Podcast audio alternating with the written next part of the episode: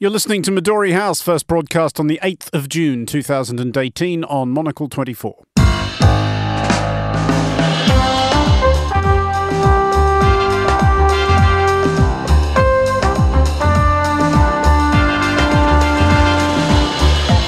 Hello and welcome to Midori House, coming to you live from Studio One here in London. I'm Andrew Mueller on today's show. Mom? I don't like this. Dad, I don't like this. What's happening? Peter! Me! I am your mother! Peter! Mom, what's happening? Why are horror films having a renaissance? My guests, Augustin Macellari, Melkon Charchoglyan, and Tomos Lewis, will be discussing this and the day's other top stories, including Donald Trump's upcoming international outreach marathon from the G7 in Quebec to Kim Jong un in Singapore, and Midori House's rigorously thorough and brilliantly well informed World Cup preview. That's all coming up on Midori House on Monocle 24 right now.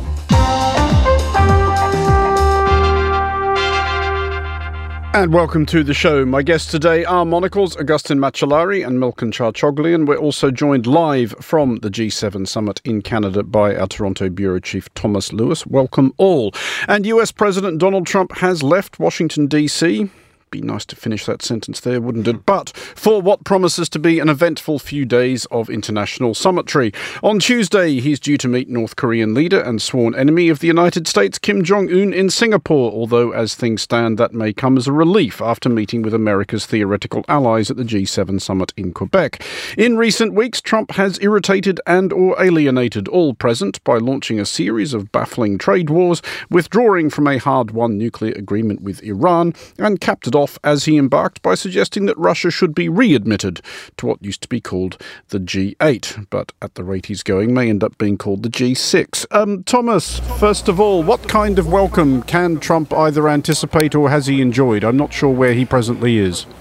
Well, he is currently sitting down to lunch, Andrew, at the Manoir Richelieu Hotel in the Charlevoix region of Quebec. Um, I wonder how jolly and friendly that lunch will turn out to be. He was on rather uh, robust, belligerent form this morning when he gave a quick impromptu uh, word or two to the press, as you alluded to there, calling on uh, the G7 to, to let Russia back in. Russia was, of course, excluded from the group in 2014 when it annexed uh, Crimea from Ukraine. I think the list of grievances and things that the other G7 world leaders will want to challenge him on is pretty long and pretty uh, exhaustive. And I think perhaps that might have something to do with the fact that we now hear that President Trump will be leaving Charlevoix earlier than anticipated on Saturday morning now instead of later in the day on Saturday. He will be going straight from here in Quebec to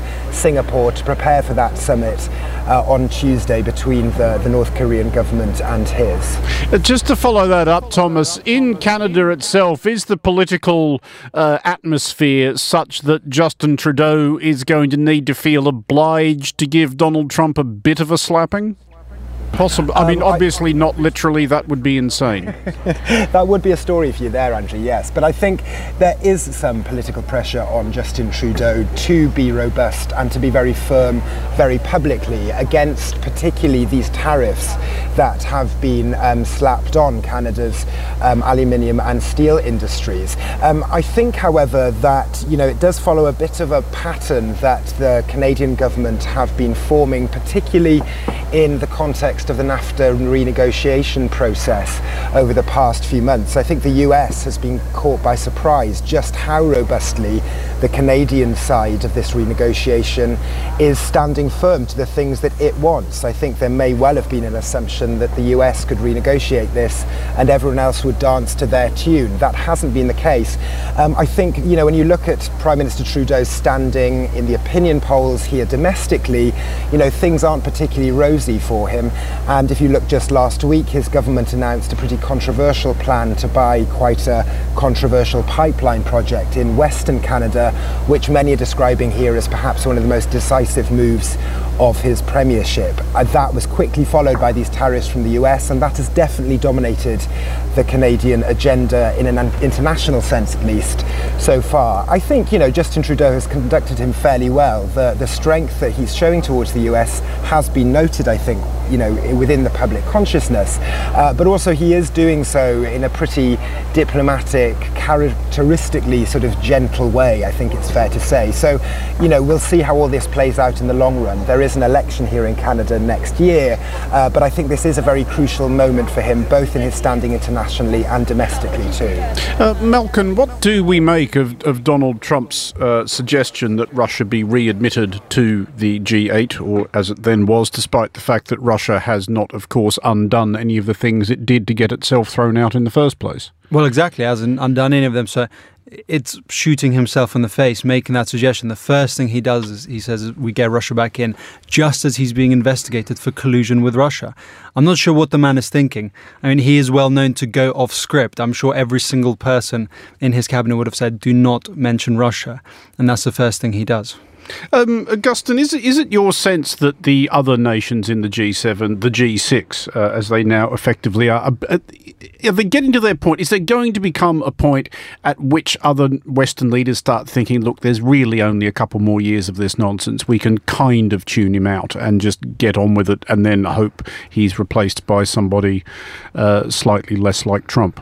I mean, yeah, but they'll be looking to polls in the States as well, won't they? Like, what are the chances of Trump's re election in 20 2020, I feel like at this stage, it's no safe bet to write him off entirely and just think this guy is out there and we're going to toddle along for the next two years without really paying him much attention. Um, I'm interested by the pressure, domestic pressure that these various leaders are under um, to stand up to him. You know, uh, Tomos was talking about Trudeau actually looking quite good, kind of st- sternly but fairly telling him where to park it. Uh, Macron also, I think, is fairly popular in France for his robust relationship with Trump, which is one that's not afraid to be kind of cowed by him.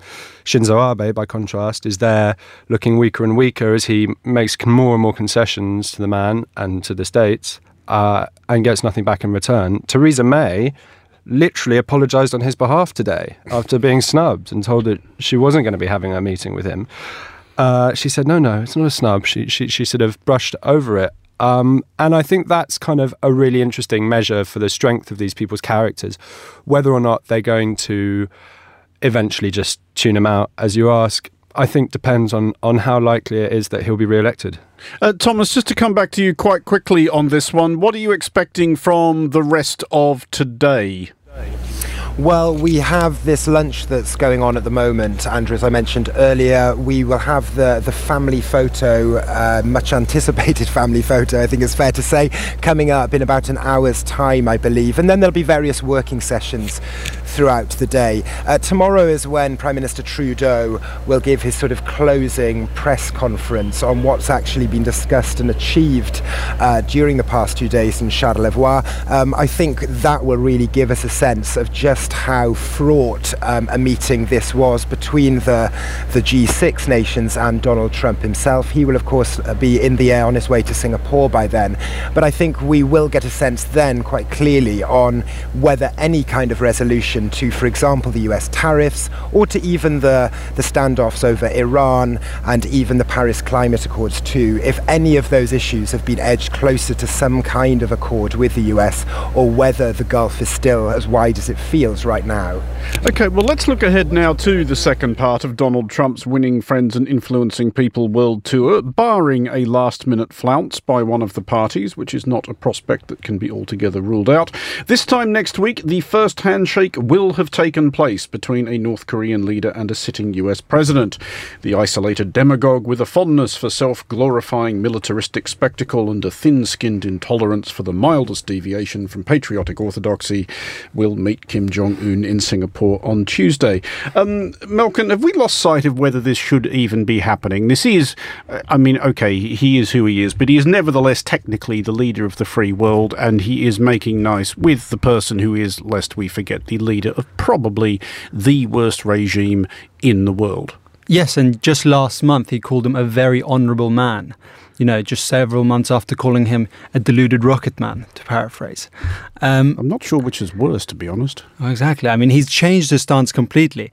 Um, there was a very good article recently in New Yorker comparing Trump to the late Kaiser Wilhelm II and the kind of deluded stance changing attitude they have. It's on, it's off, it's on, it's off. Um, I think it's slightly worrying, and this summit is completely clouded over the uh, the G7 summit agenda. Uh, no one's actually discussing what's on the table, and he's leaving ahead of time, skipping over you know discussions on climate change to go meet uh, Kim and kind of present himself as this fantastic um, peacemaker. Uh, Augustine, is there a concern here that Trump is getting played? Uh, that this is a a no lose situation for North Korea and a no win situation for the United States? Oh, this is a very interesting question, isn't it? They could do any number of things from simply not turn up to turn up and make unreasonable demands, and Trump will end up with lots of egg on his face. Whether or not he's going to end up with that either way, I'm sure he'll be able to spin his way out of it or just to bluster on regardless. I think it's difficult to say whether or not he's getting played because I do think that America has um, the power to make life a lot easier for uh, Kim and for his citizens, although I'm sure he's not as concerned about them. So there must be an element of uh, genuine mm, desire for things to work out on the part of the of the regime. Otherwise, there, there'd be, you know, there would have been a lot of trouble to go to just to pull a prank. I mean, Tomos, this this this is my own pet theory, which I'm just introducing into the converse into the com- under the conversation. Uh, no, Tomos is not there, I believe. Okay, no, we have lost Tomos, and therefore I will introduce it to the table back here, um, which is just that um, the truth is basically that both of these men just want a photo of each shaking hands with the other for domestic political purposes, don't they? Yes. Which they can then spin as an enormous triumph. Well, there's a huge amount of detail that's gone into the planning this. We don't know very much about it. Uh, the US is primarily organizing it. Uh, it's in Singapore, it's neutral territory, it's the furthest that Kim Jong Un will have travelled since taking taking up his position in 2011. So he will be a bit on edge to be outside his country. Um, we'll see what happens. Apparently, the North Koreans are asking the Americans to foot part of the bill. What's really interesting about it as well is that in North Korea itself, it's being framed very much as a victory for the North Koreans. I was reading earlier on the BBC that apparently they're making out in North Korean media that the whole idea of it was, you know, a, a desire on the part of the West to meet with Kim. So he's kind of painting himself in a good light. What I do wonder about is the need for Kim to score any real uh, PR victories, given that his citizenship completely isolated from the outside yeah, world. He's a total autocrat, and they're not really entitled to an opinion. He's got re-education camps to send them to if they start dissenting. So why he needs them on side is a bit beyond me, other than for his own personal vanity. I mean, is there anything that would be an actual result here. And I don't just mean for Kim Jong un's hopes of legitimizing himself by saying, look, I got the US president to fly halfway around to talk, to talk to me and Donald Trump to have a photo he can wave at the Nobel Prize Committee. Well, I mean, the only thing I could imagine happening as a kind of first step of, you know, a warming of relations is, I guess, lifting certain sanctions, but that would be far too soon. One meeting in Singapore, and then suddenly, you know, they, they decide to to strengthen their relationship. I think it will be a vanity project, just to kind of, as two animals would size each other up across the table. I think it'll be a pretty showy, vain event. I am wary of being too cynical, although I have to admit, um, much to my embarrassment, the last time I was on here, I announced with great smugness that I was sure that the whole thing was never going to go ahead anyway. well, which I still, I, you know, it's I, on, it's off, it's I'd on, still, it's off. I'd still think that's probably worth having a few bob on. Right, quite. I'm going to have a, a horse in each camp. But I will say, for the sake of argument, you know, is communication ever a bad thing? Is it uh, bad to introduce dialogue with this no, regime? 20 years from now, 30 years from now, Kim's going to be old, he might not be there. And to maintain isolation never seems to work to anyone's best advantage. Um, well, okay, the, the opposite question, I guess, because it's always a worthwhile question, though I suspect it's one Donald Trump rarely asks himself, which is what could possibly go wrong? what could possibly go wrong? Well, what could go wrong, according to several sources from within the Japanese foreign ministry or other, you know, former diplomats. Uh, they know from first-hand experience that North Koreans like to go off script at the last second. You tell them this is going to happen, and then they completely do the other thing just to throw you off off the ball. Apparently, um, Kim Jong Il liked to keep his guests waiting until the very last second. You didn't know when the meeting was going to take place or where, uh, just to get that upper hand. So the worry at the moment is that the US will orchestrate this enormous meeting, looking after every single detail: who sits where, how long you, you know, how many steps you take, etc. And then the North Koreans decide that they're going to, you know, um, throw some rouge on the Americans' faces and uh, and do the completely other thing. I mean, you're quite right. North Korea does have a lot of form for that kind of thing, but so, of course, does Donald Trump. And and it is, is it not, Augustine, just that petty, uh, you know, carpet sellers theatrics, really? I mean, we, we, we've all done that thing where you sort of, you're trying to buy something and you do the theatrical flounce out of the shop and they chase you into the street. And it, it's all this, it's not really terrifically dignified, is it? Yeah, and it's also a kind of infinite loop. In my head, I have this really beautiful image, you know, the kind of meme of Donald Trump shaking hands with various world leaders. I have this really lovely idea of both of them going to shake each other's hand and then having the same idea to like whisk it away at the last moment. Pull it up to their nose. That's it, exactly. So they'll just be stood there thumbing their noses at one another, and everyone will just, you know, there'll be a simultaneous slap all around the world as heads hit hands. The, the trouble is that the world we live in, of course, is that is far from being actually unimaginable. Well, exactly. The, the, we're discussing this in terms of two actual political leaders meeting each other, but really, it's it's two incredibly ill-educated men uh, who happen to be representing two countries going head to head. I think Kim went to a very expensive Swiss boarding school, didn't he? How dare you call him That does not an intellectual producer. Well, indeed, as as as Donald Trump's own expensive in education uh, would appear to demonstrate. Anyway, a great deal to look forward to. Clearly, um, you are listening to Midori House with me, Andrew Mueller, Augustin Macellari, and Melkon Charchoglyan. We will take a short break now, but coming up next, a preview of the World Cup, assuming the world lasts that long, and a consideration of the present golden age of horror films. The Monocle Quality of Life Conference returns, and this year we're touching down in Zurich. Join Monocle's editors and a lineup of tack sharp panelists for lively debate, informed conversation, and top notch hospitality. Whether you're an architect, city maker, retailer, media mogul, or chef, pick up a ticket and be part of the debate on upping quality of life across the board. Why not join us from the 28th to the 30th of June? Find out more and book your ticket now at conference.monocle.com.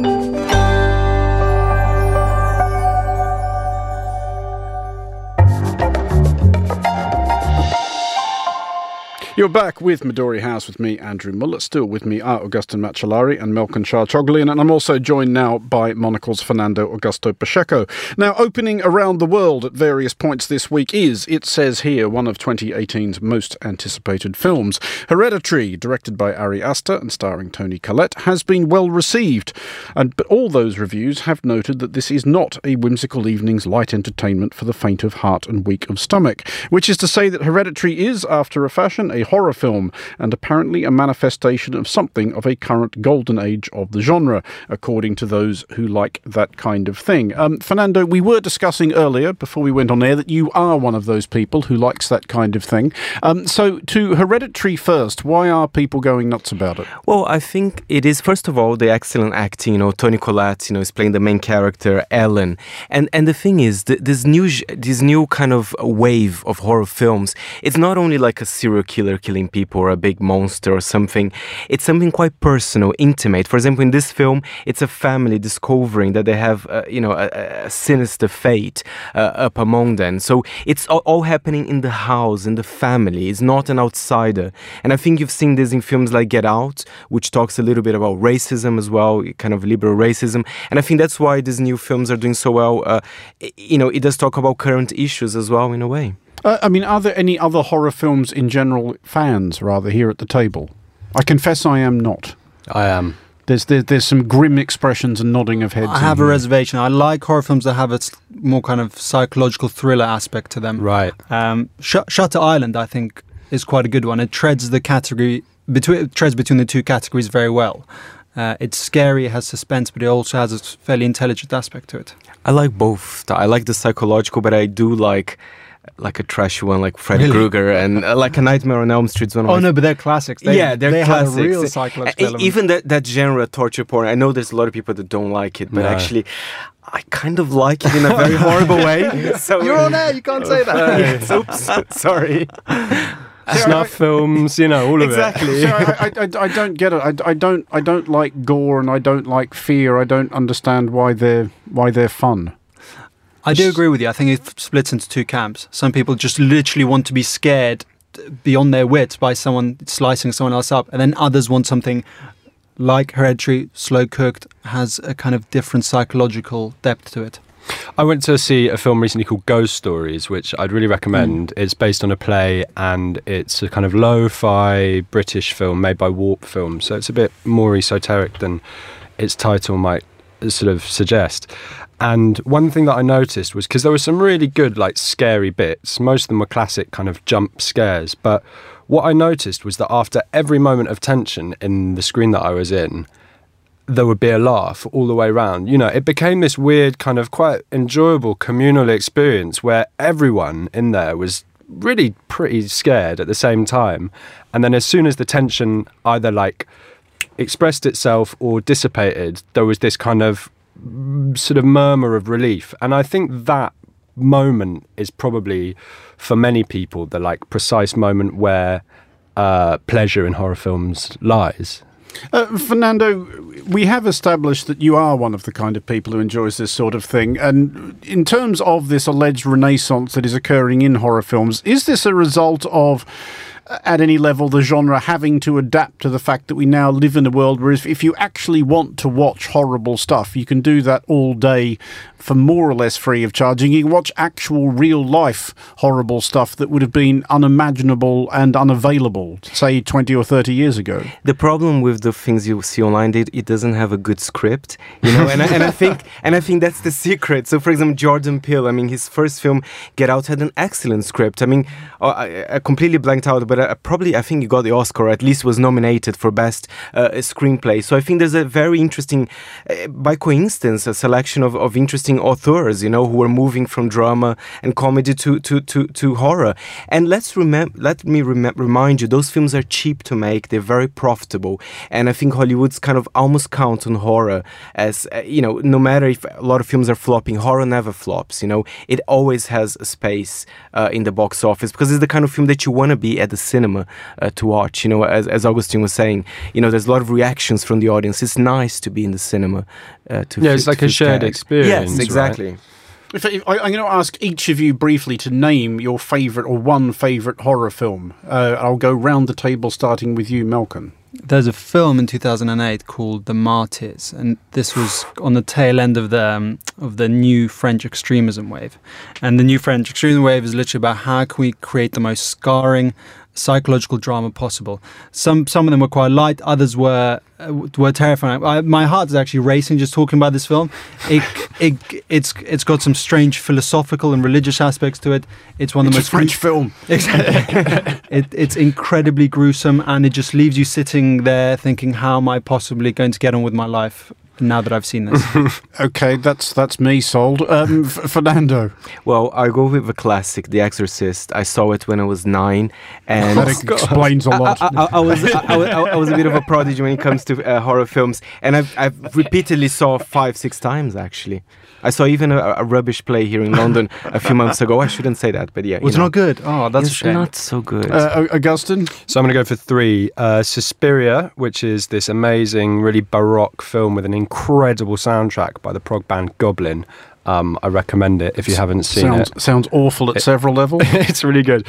Um, that kind of ticks the camp box. Babadook, which is for me Mm. a really like nice uh, exploration of quite a complicated relationship between a single mother and her son. And then the third one is is uh, Paranormal Activity, which made me so f- afraid that I literally screamed. I screamed lying on my sofa out loud. Yeah. Can I mention Critters as well from '86? Of course, It's my trashy favorite. So Okay, some Well- creatures from space eating people. Finally, tonight, uh, he said with considerable relief. This time next week, the 2018 World Cup will already be three games old. Morocco versus Iran will just have finished, and we'll be looking forward to the tournament's first proper blockbuster, Portugal versus Spain, and the following morning's crushing of France by Australia. But leaving aside the Socceroos' inexorable saunter to victory in the final on July 15th in Moscow, what else are we most looking forward to? I'm, I'm a, a sort of fair weather soccer fan, as we call it in the old country, but I do massively enjoy World Cups because it's just great global drama. Um, it's it's fun to have that thing that the whole world is, is kind of tuned into, and I'm, I'm quietly I'm quietly optimistic about Australia's prospects without actually being able to name a single one of our players. Uh, I don't think. Uh, but what what are we almost looking forward to? I will start with you, Augustin. I've got one thing written down um, here, and it's uh, hooligans. I really can't wait to see what what they pull out of the bag this time. Um, I, I on see the absolute thi- tenterhooks. If, if if I was if I was Johnny English hooligan, I think I'd be sitting this one out. in I. I, I, I, I think if they go into that usual thing of throwing cafe tables at police officers, it's Not gonna go it, it's going to go badly. But it's not the British fans. That No, are- no. It's it's the Russian fans who have actively been training and inspired by Again, 80s hooligans. They don't even the- drink. that's the other reason. That's the other reason I think Johnny old school English hooligan should probably stay home. I think you're right. Yeah, I think it's going to be fascinating seeing how that unfolds. Whether there's going to be a repeat of uh, Marseille when they kind of s- sort of stormed into a town square wearing GoPros and did this really quite Yeah. amazing Call of Duty style attack on the British fans, which was really bad. Um, and I think it's going to be interesting seeing what the absence of that kind of hooliganism says about the state's relationship to kind of almost paramilitary style violence. Uh, Fernando, are you looking forward to Brazil not getting filled in by Germany in ignominious circumstances again? We need to win. I think it's it's a question of pride, of national pride. Honestly, you know, and I, and I very much, and you know, what I like about the World Cup as well, Andrew, as you know, I love a good summary track, a bit cheesy as well. And and during this season, Portugal released their new song called Pula Pula. It's just you know a lot of electro beats and just saying jump jump. So I like that vibe. You know, I like that you can have a, an excuse to have a drink almost every single day, and it's an excuse to wear your national kit as well. I bought the Brazilian one, the official one, of course. So a uh, lot um, of things to be Uh, uh, interested. will you be wearing it to work? Potentially, I did in 2014. And Yes, I, you I did. I That might do it true. again. I might do it again. Um, Malcolm, what are you looking forward to? The cultural shock of uh, away fans suddenly finding themselves in cities such as Kazan in Yekaterinburg, just being like, uh, "What? We have to we have to take a seven-hour train to Yekaterinburg? Why are there so many multicolored domes? And oh my God, there's an enormous mosque next to it!" And just kind of people figuring out that there is something beyond Moscow. Um, Moscow in itself is something of a culture shock if you don't know it and haven't been there, though. Oh my god, it's the biggest thing in the world. Fly, flying over in the evening is literally like flying over an enormous ant's nest. It just goes on and on. But I think the organization has been like, you know, surgical on this. So fans will get there and expect some chaos, but I think like the metro is going to be running like there's no tomorrow and that they've sort of managed to sort out the trains, at least within the immediate oblast. I agree with Mel about one thing. You know, the media loves to say the bad things before the World Cup starts. But I remember in Brazil, people were expecting chaos, the end of the world. But I was there. It was perfectly fine, you know? I I mean, besides the 7 1. We, we, we, we have about 60 seconds left, which gives the three of you 20 seconds each to uh, rate your team's chances of thwarting Australia from its manifest destiny and winning this thing. Um, Augustin? Uh, for the purposes of the World Cup, normally I identify uh, with my Italian passport. I believe it's Very sensible. Even It's out. It's out. Yeah, It's out. so, so you, you're, you're forced to support England. I'm forced to sit this one out. I'm, uh, when's Wimbledon starting again? Uh, Fernando? We're beating France in the final 3 1 for us, Brazil. Okay, you heard it here first. And Malcolm? Since Crimea, I have to support uh, England, and Armenia's not in it, so England it is, and I think I think pretty good, twenty percent. There you go. I'm giving England twenty percent chance. Really? That's, Yeah. that's, Well, that's no, that's- how, how far do you think England are actually going to get? Do you think they're going to get beyond the traditional implosion to some country you've never heard of in the first knockout, knockout round? I think quarterfinals and then embarrassing defeat in the quarterfinals. That's good enough. Embarrassing defeat or penalty shootout? Oh, embarrassing defeat. Okay. Yeah, Oh, first half 3 0, that sort of thing. That'll be a change. Well, that does bring us to the end of today's show. Augustin Macellari, Melkon Charchoglyan, and Fernando Augusto Pacheco. Thank you for joining us at Midori House. The show was produced by Fernando Augusto Pacheco, researched by Lumichi Akamoto. Our studio manager was Kenya Scarlett. Music next at 1900, The Menu with Markus Hippi. I'm back with more on the day's main stories on the daily at 2200. Midori House returns on Monday at 1800 London time. I'm Andrew Mueller. Thanks for listening. Have a great weekend.